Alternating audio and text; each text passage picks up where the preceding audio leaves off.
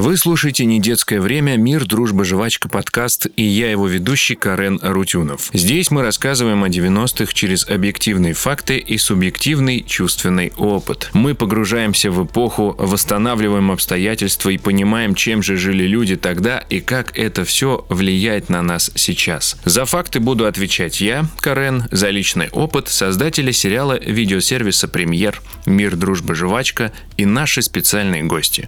В этом эпизоде вы услышите музыкального продюсера сериала Дмитрия Ланского. Также воссоздать атмосферу и передать дух времени помогут сюжет сериала и его герои, которые взрослели как раз в этот период. Когда в последний раз вы держали в руках аудиокассету? Чья музыка была записана на ней? Помните ли вы звук щелчка в момент, когда заканчивалась пленка? Герои сериала Санька и Илюша могли бы быстро ответить на все эти вопросы. В третьем сезоне сериала они работают в музыкальном ларьке и пользуются привилегией перед другими подростками. Музыку, которая звучит на всю улицу, выбирают они. Какую кассету выберем мы?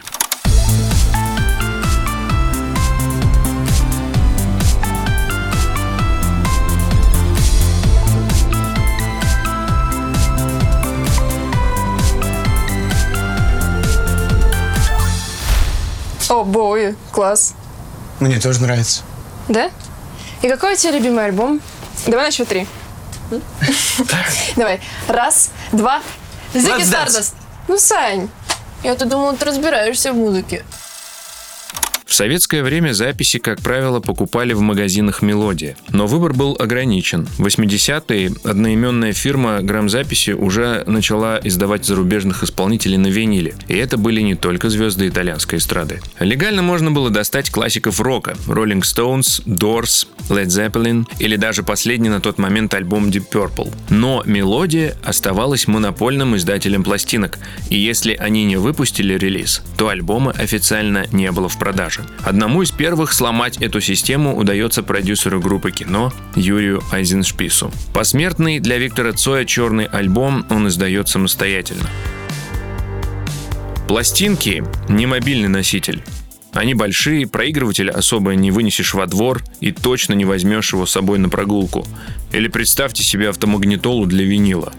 Вот. И я не представляю.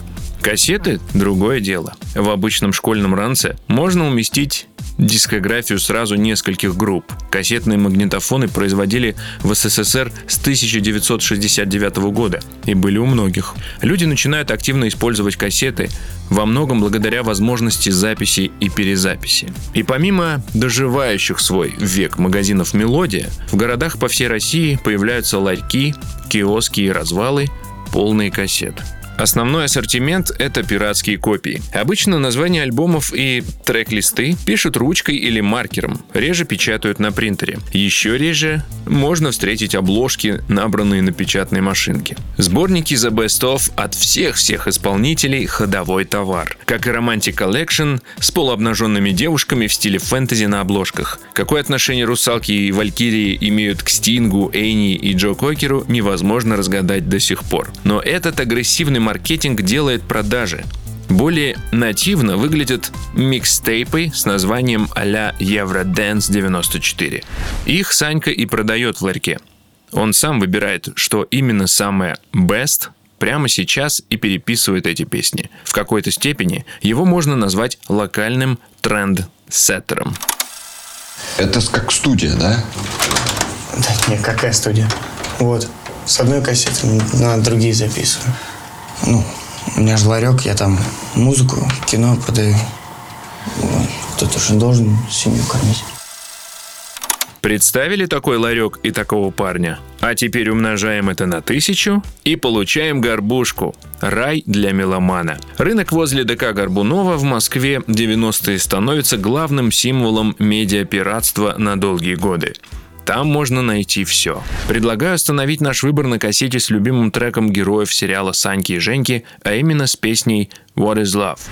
После тщательных поисков на горбушке мы находим ее. Но что делать, если хочется слушать сразу? Пойдем к продавцу. Вдруг под предлогом оценить качество он поставит кассету на своем магнитофоне. Но вряд ли мы сможем стоять так весь день и слушать ее на репите.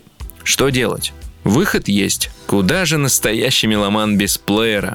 На смену пенсионерам с транзисторным приемником, а раньше говорили просто транзистор, на улицах в 90-х появляется все больше молодежи в наушниках. Плееры делали еще в СССР. Это были электроника и Вега но большой популярностью не пользовались. Самый известный и желанный – это Sony Walkman. Именно с него в 1979 году началась эпоха компактных кассетных плееров. Более того, он остается флагманом и знаком качества в течение всей эры кассет. Часто можно услышать не плеер, а Walkman. Особо ценятся плееры со встроенным микрофоном и возможностью записи. Кстати, вот вам способ разыграть кого-нибудь или даже кому-нибудь отомстить. Затираешь любимую песню обладателя кассеты и оставляешь ему послание. Ну а для начинающих музыкантов такие плееры – самый простой способ сделать демку. Перебивающиеся провода наушников – проблема не последних десятилетий. В 90-е она как никогда актуальна. Но есть модели плееров, которые это решают. Плееры с динамиком.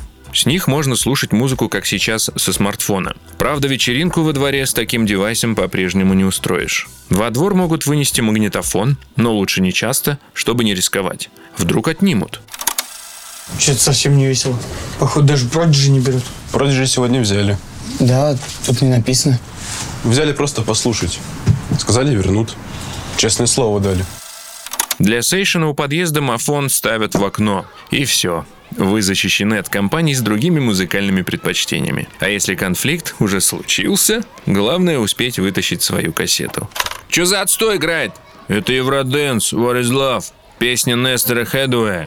Дай кассету поддержать, а то мне Юру, хой, записать надо. И вот так легко и непринужденно наша кассета попадает в руки ребят поконкретнее. А они на кассету записывают «Сектор газа». Он пользуется популярностью не только среди панков, но и у любителей разгульных и эпатажных текстов. Создает настроение веселья и безбашенности. Кому это подходит? Тем, кто быстро поднялся и чувствует себя новыми хозяевами жизни. Например, в сериале «Сектор» звучит на базе группировки ветеранов афганской войны. Без этой музыки у парней не обходится ни одна вечеринка, вот уже три сезона сериала. Но лихой парень может не вернуться со стрелки или просто продать машину с кассетой в магнитоле, и она идет дальше.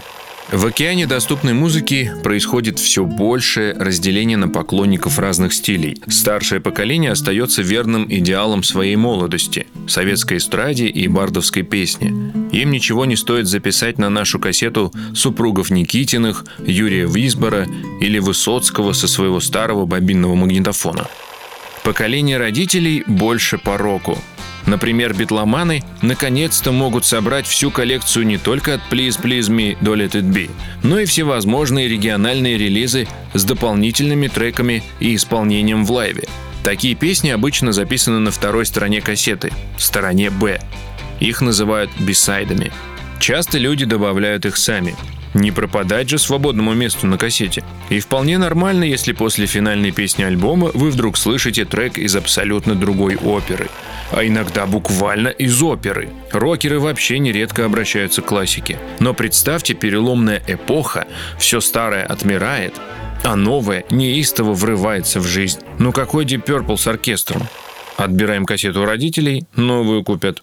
Помимо классического рока многих интересует металл. После 90-го года банды люберов практически исчезли и перестали терроризировать неформалов. Длинноволосые парни в клепанных косухах с футболками Металлика, Judas Priest, Iron Maiden практически не вызывали вопросов. Слушали также Арию, Мастер, Черный обелиск и коррозию металла с пауком. Субкультура металлистов развивается именно вокруг музыки, внешнего вида, пересечения во вкусах. Там нет никакой фундаментальной идеологии. Поэтому в словесной баталии за мьюзик они хороши, в терках за жизнь могут и проиграть, и в драке потерять нашу кассету, например, настоящим укротителем дорог. Внешне похожие, тоже длинноволосые, но более крепкие байкеры появляются под гитарные рифаки на дорогах страны. А что, есть уже магнитолы для мотоциклов? Если бы. Байкеры привязывали к железным коням обычные магнитофоны. В отличие от рокеров и металлистов, они имели свою строгую философию. Герой асфальта бесстрашен, ему нечего терять, он не стремится к свободе, он уже обрел ее. И теперь презирает обычных людей или на байкерском цивилов. Эта субкультура почти целиком скопирована со Штатов. Только настоящих чоперов в начале десятилетия очень мало. Дорогое удовольствие. И российские байкеры рассекают и на Уралах, и на Ижах. Только без люльки, потому что свобода. Свободу как возможность трясти устой эксплуатируют панки. В отличие от рокеров, металлистов и байкеров, панки предпочитают прикид максимально вызывающий и даже неряшливый. Разноцветные ракезы, яркий макияж, заправленные в боты разодранные джинсы. Их они специально вываривают в кипятке, чтобы появились специфические разводы. Панки не смотрят на остальных свысока. Они вообще против системы и всякого истеблишмента, зачастую исповедуя анархические взгляды. Как наша кассета попадает в руки панкам? Парень с ирокезом просто вытаскивает ее из мафона на байке. Мама анархия, папа, они любили алкоголь. Многих тинейджеров такой безудержный нигилизм очень привлекает. Ты что, слушаешь Фугази? Такой же импульс подростки находят в гранже. Новый стиль из Сиэтла не вписывается ни в рок, ни в металл, ни в панк. Он объединяет их, не подражая каждому в отдельности. Сырой и тяжелый звук, срывающийся на рев вокал, безудержная энергетика и жизненная драма превращают Курта Кобейна в одного из кумиров эпохи. Субкультуры переоткрывают значение татуировки. Еще совсем недавно это знак из мира криминала. Где, как, за что чалился и кто по жизни. Теперь тату – это принадлежность к сообществу по интересам. Лого любимой группы, черепа, кости, эмблема Харли Дэвидсон, та же анархия, калавраты или что-то более эпатажное или бросающее вызов обществу. Такая группа по интересам иногда тусуется возле ларька наших героев скинхеды. Ведут себя они как обычные гопники и какую бы то ни было высшую расу просто позорят. Дядя Саньки и вовсе ставит их в тупик, покрестив, а они что, теперь больше не язычники? Ну чё, коммерсы, коловрат нам записали? Слышь, Агат Кристи есть? Мы же договорились, что я коловрат записываю, и вы от нас отваливаете.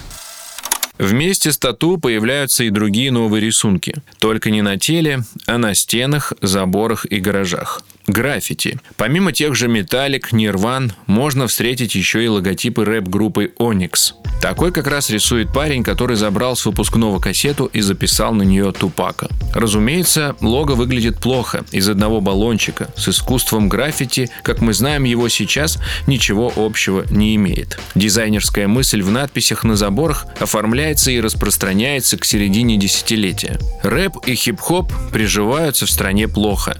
И музыка, и шмот вызывают недоумение, жалость и насмешки у большинства ценителей других жанров. Широкие штаны, худи на несколько размеров больше, кепка на бикрень, а если на голове косынка, то все, разговор на улице будет долгим. Но помимо зарубежного рэпа появляется и отечественный, легендарный мальчишник. Уже позже появится каста и многоточие. Хорошо, что у меня есть другие друзья на этот случай, которые меня точно никогда не подведут. Это какие? Ну, Депешмот, например.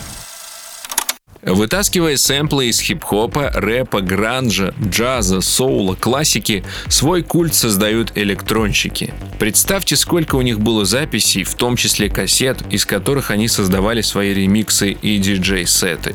Рейвы начинают свой путь к сердцам и телам фанатов сразу в 91-м. Тогда уже вход на них свободный, а не только для своих. Флагманом клубной культуры становится легендарный журнал «Птюч», Популярными направлениями были Acid House, Jungle, Drum and Bass, Техно. Рост популярности электроники лавинообразный. Первым большим рейвом считается Гагарин Party. Его проводят в павильоне Космос на ВДНХ аж на 3000 человек. На вторую Гагарин Party приходит 5000. И вскоре уже появляется первый постоянный клуб электронной музыки «Титаник». А на концерте Prodigy в 97 году 250 тысяч рейверов. Вместе с внешней атрибутикой, музыкальными развалами, теперь в России можно увидеть и зарубежных звезд. Легендарные исполнители даже дают концерты. Уже в 91 году на фестиваль «Монстры рока» в Тушино приезжает Металлика, ACDC, Пантера. В 1997 году на Красной площади играют Rolling Stones. Больше новых исполнителей теперь можно увидеть по телевизору. В 1998 году в России появляется MTV. Полностью музыкальный канал. Шоу и разговоры со звездами, живые исполнители в студии, передачи по заявкам и клипы, клипы, клипы. Современные, модные, нишевые. Почти на любой вкус. И вот теперь больше расцвет получает хип-хоп. А лицом нового поколения рэперов становится 16-летний Кирилл Талмацкий, он же Децл, на чью вечеринку хотел попасть каждый подросток. Pepsi, Pager, MTV. А как создавалась музыка для сериала и на какие культурные тренды 90-х она ссылается, рассказал музыкальный продюсер сериала Дмитрий Ланской. Еще до начала съемок э, с креативными продюсерами, с авторами сценария, с режиссером. Первая очередная задача ставилась на некую теплость, аналоговость саундтрека и, так, и создание доверительной атмосферы. И в связи с этим пришла идея предложить поработать вместе с нами и пригласить к нам в команду замечательного, очень талантливого музыканта и композитора Муджуса. Это для него был тогда первый опыт. Он сначала очень скептически отнесся. Я провел несколько раундов переговоров с его командой. В итоге встретился с ним, самим. Показали ему уже пилот, сценарий. И э, он очень позитивно отреагировал. Проект ему понравился. И он написал несколько тестовых вещей, что и стало отправной точкой созданию музыкальной атмосферы. Там есть очень классный ремейк э, Муджуса старой песни мистера Малова «Буду погибать молодым». Это не то чтобы гимн 90-х, но это такое состояние протеста системе, э, желание жить, ощущение первой любви, юности, ненасытности. Также нам посчастливилось э, сотрудничать с группой Stolen Loops. Это Гриша Калинин, который сделал для нас очень много талантливых э, кавер-версий на группу кино и не только. А, например, в последнем сезоне можно услышать его кавер и группы Stolen Loops на песню «Мало огня».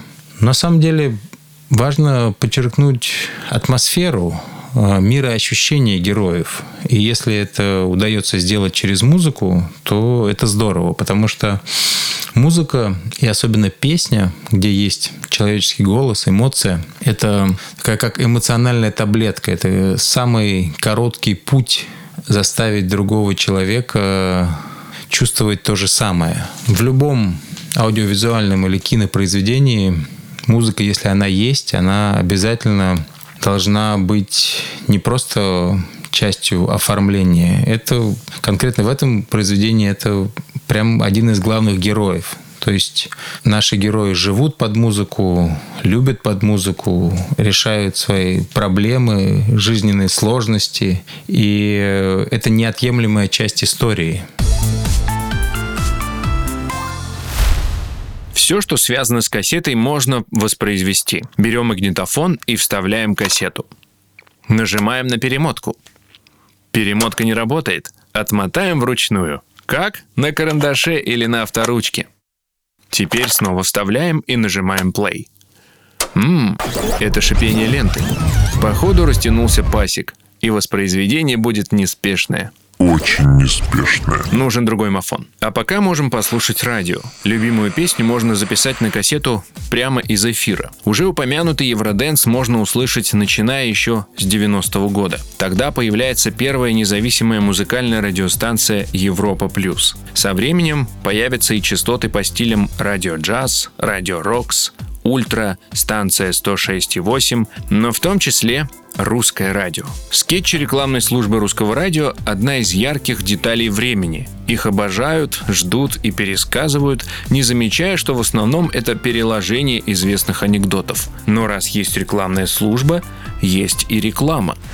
Аудиоролик сделал себе неутомимый комбинатор Виталик. В третьем сезоне он открывает модельное агентство Number One.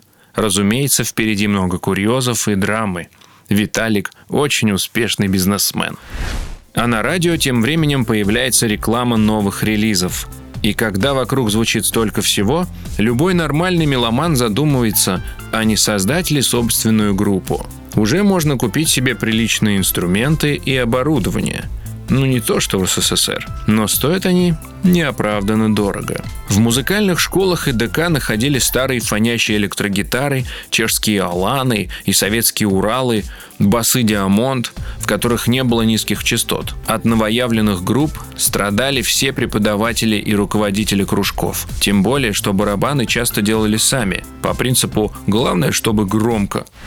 Записывая демку, Санька и Ксюша играют прямо дома, не щадя соседей. И если соседи вдруг ломятся, ребята просто начинают играть еще громче. Легендарный стук по батарее или шваброй по потолку тоже записывается на нашу кассету, как и Санькина демка. Собственно, тем же самым тогда занимаются и все группы, которые сейчас входят в пантеон русского рока – Найти своего слушателя молодым и неизвестным непросто, и в основном это происходит за счет сарафана. Кассеты с демками переписываются и распространяются среди своих. Именно так в 80-х продюсер группы «Ласковый май» Андрей Разин сделал Юру Шатунова и ребят звездами. Просил проводниц ставить их записи в поездах дальнего следования. Так как же можно записать любимую музыку на кассету? Подробный гайдлайн. Вам нужна кассета и магнитофон. Любой не подойдет. Нужен либо двухкассетник, либо нужны провода. Если есть микрофон, можно приложить его к динамику. Но качество...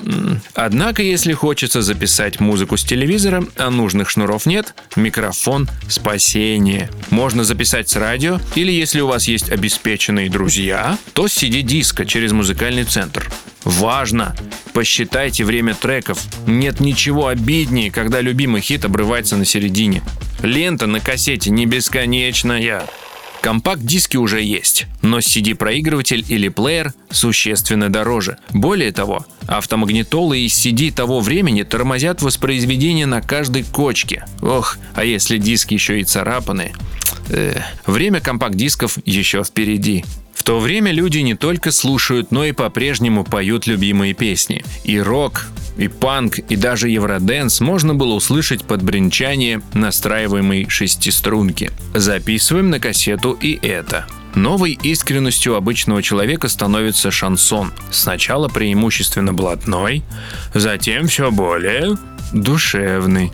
Песни о нелегкой судьбе на грани закона рифмуются со временем. И в какой-то момент Михаила Круга поют не только братки авторитеты, но и секретарши и бухгалтера. Подхватывая желание людей петь, в моду приходит караоке. Теперь любимые песни можно исполнять сразу под минус, близкий к оригиналу не привлекая гитариста, пианиста и баяниста. Песня в качестве как по радио доступна всем. Своим ярким музыкальным событием того времени поделился музыкальный продюсер сериала «Мир, дружба, жвачка» Дмитрий Ланской.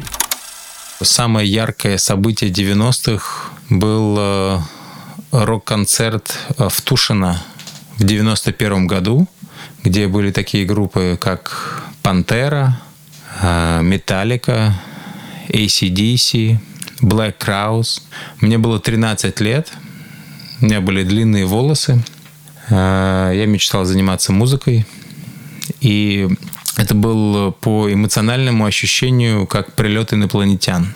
То есть э, после Советского Союза масштаб такого концерта, огромное поле Тушинского аэродрома, заполненное людьми, ощущение свободы, рок-музыка с хорошим звуком, это, конечно, все сносило голову. Я думаю, что это одно из основных впечатлений того времени для меня. Сегодня кассета – один из образов в инди-культуре. Исполнители в стилях шугейс, дрим-поп, постпанк издают свои релизы в том числе и на кассетах, но во вкладыше все равно есть QR-код к цифровой версии. Диджитализировались и бумбоксы. На самом деле, принцип работы стримингов ничем не отличается от больших музыкальных коробок из прошлого. Производители выпускают динамики и док-станции в виде магнитофонов, эксплуатируя дизайн 80-х и 90-х, а классические мафоны сейчас неотъемлемый атрибут интерьера бара или кафе. Переосмысление самой музыки 90-х – один из трендов.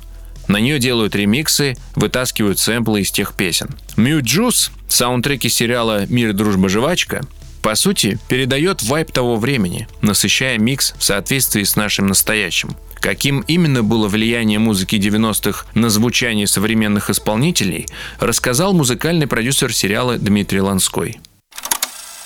Я думаю, что в первую очередь это слышно в звуках, в аранжировках, в мелодических, гармонических приемах. Романтизм такой возведенный в культ.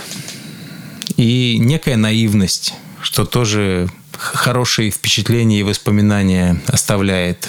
Это некие ностальгические нотки, которые, мне кажется, всегда будут в тренде, потому что у людей, у человечества в принципе есть ощущение, что то, что было раньше, оно было лучше. Я думаю, что музыка 90-х дала современной культуре огромное количество очень мощных исполнителей, которые формируют вообще ощущение, если говорить про музыкальную культуру. Во-первых, величайшие рок-группы. В 90-х это были Guns N' Roses, Soundgarden, Pearl Jam. Это сиэтлский гранж, рок, который абсолютно захлестнул весь мир. Опять же, Нирвана, самая главная группа этого жанра. Естественно, Металлика. Ну и также было огромное количество поп-исполнителей и групп, которые до сих пор радуют нас. Это и Депешмот, если вы слышали последний альбом, а если нет, то очень рекомендую к прослушиванию. Тот же Лени Кравец, Принц, Мадонна. Ну, огромное количество исполнителей, которые были просто абсолютными титанами. Музыка 90-х невероятным образом повлияла на меня и на мою жизнь. Выбрать кого-то отдельно достаточно сложно, потому что это очень длинный список, и не только из 90-х. Но если брать как некий эмоциональный камертон, то, наверное, это Крис Корнелл, вокалист группы Soundgarden. Интересно, насколько же сейчас легко быть меломаном. А прежние Саньки, записывающие микстейпы, в наше время стали авторами плейлистов на стримингах. Платформы позволяют самому в несколько кликов создать любой The Best of Romantic Collection 2023. Или найти на просторах стримингов саундтрек сериала «Мир, дружба, жвачка». А новую серию, его третьего сезона, вы сможете посмотреть в онлайн-кинотеатре «Премьер». Эпизод уже доступен для просмотра. Ссылка на сериал в описании выпуска подкаста. Но Новые выпуски нашего подкаста будут доступны совсем скоро. Я Карен Рутюнов. I'll be back.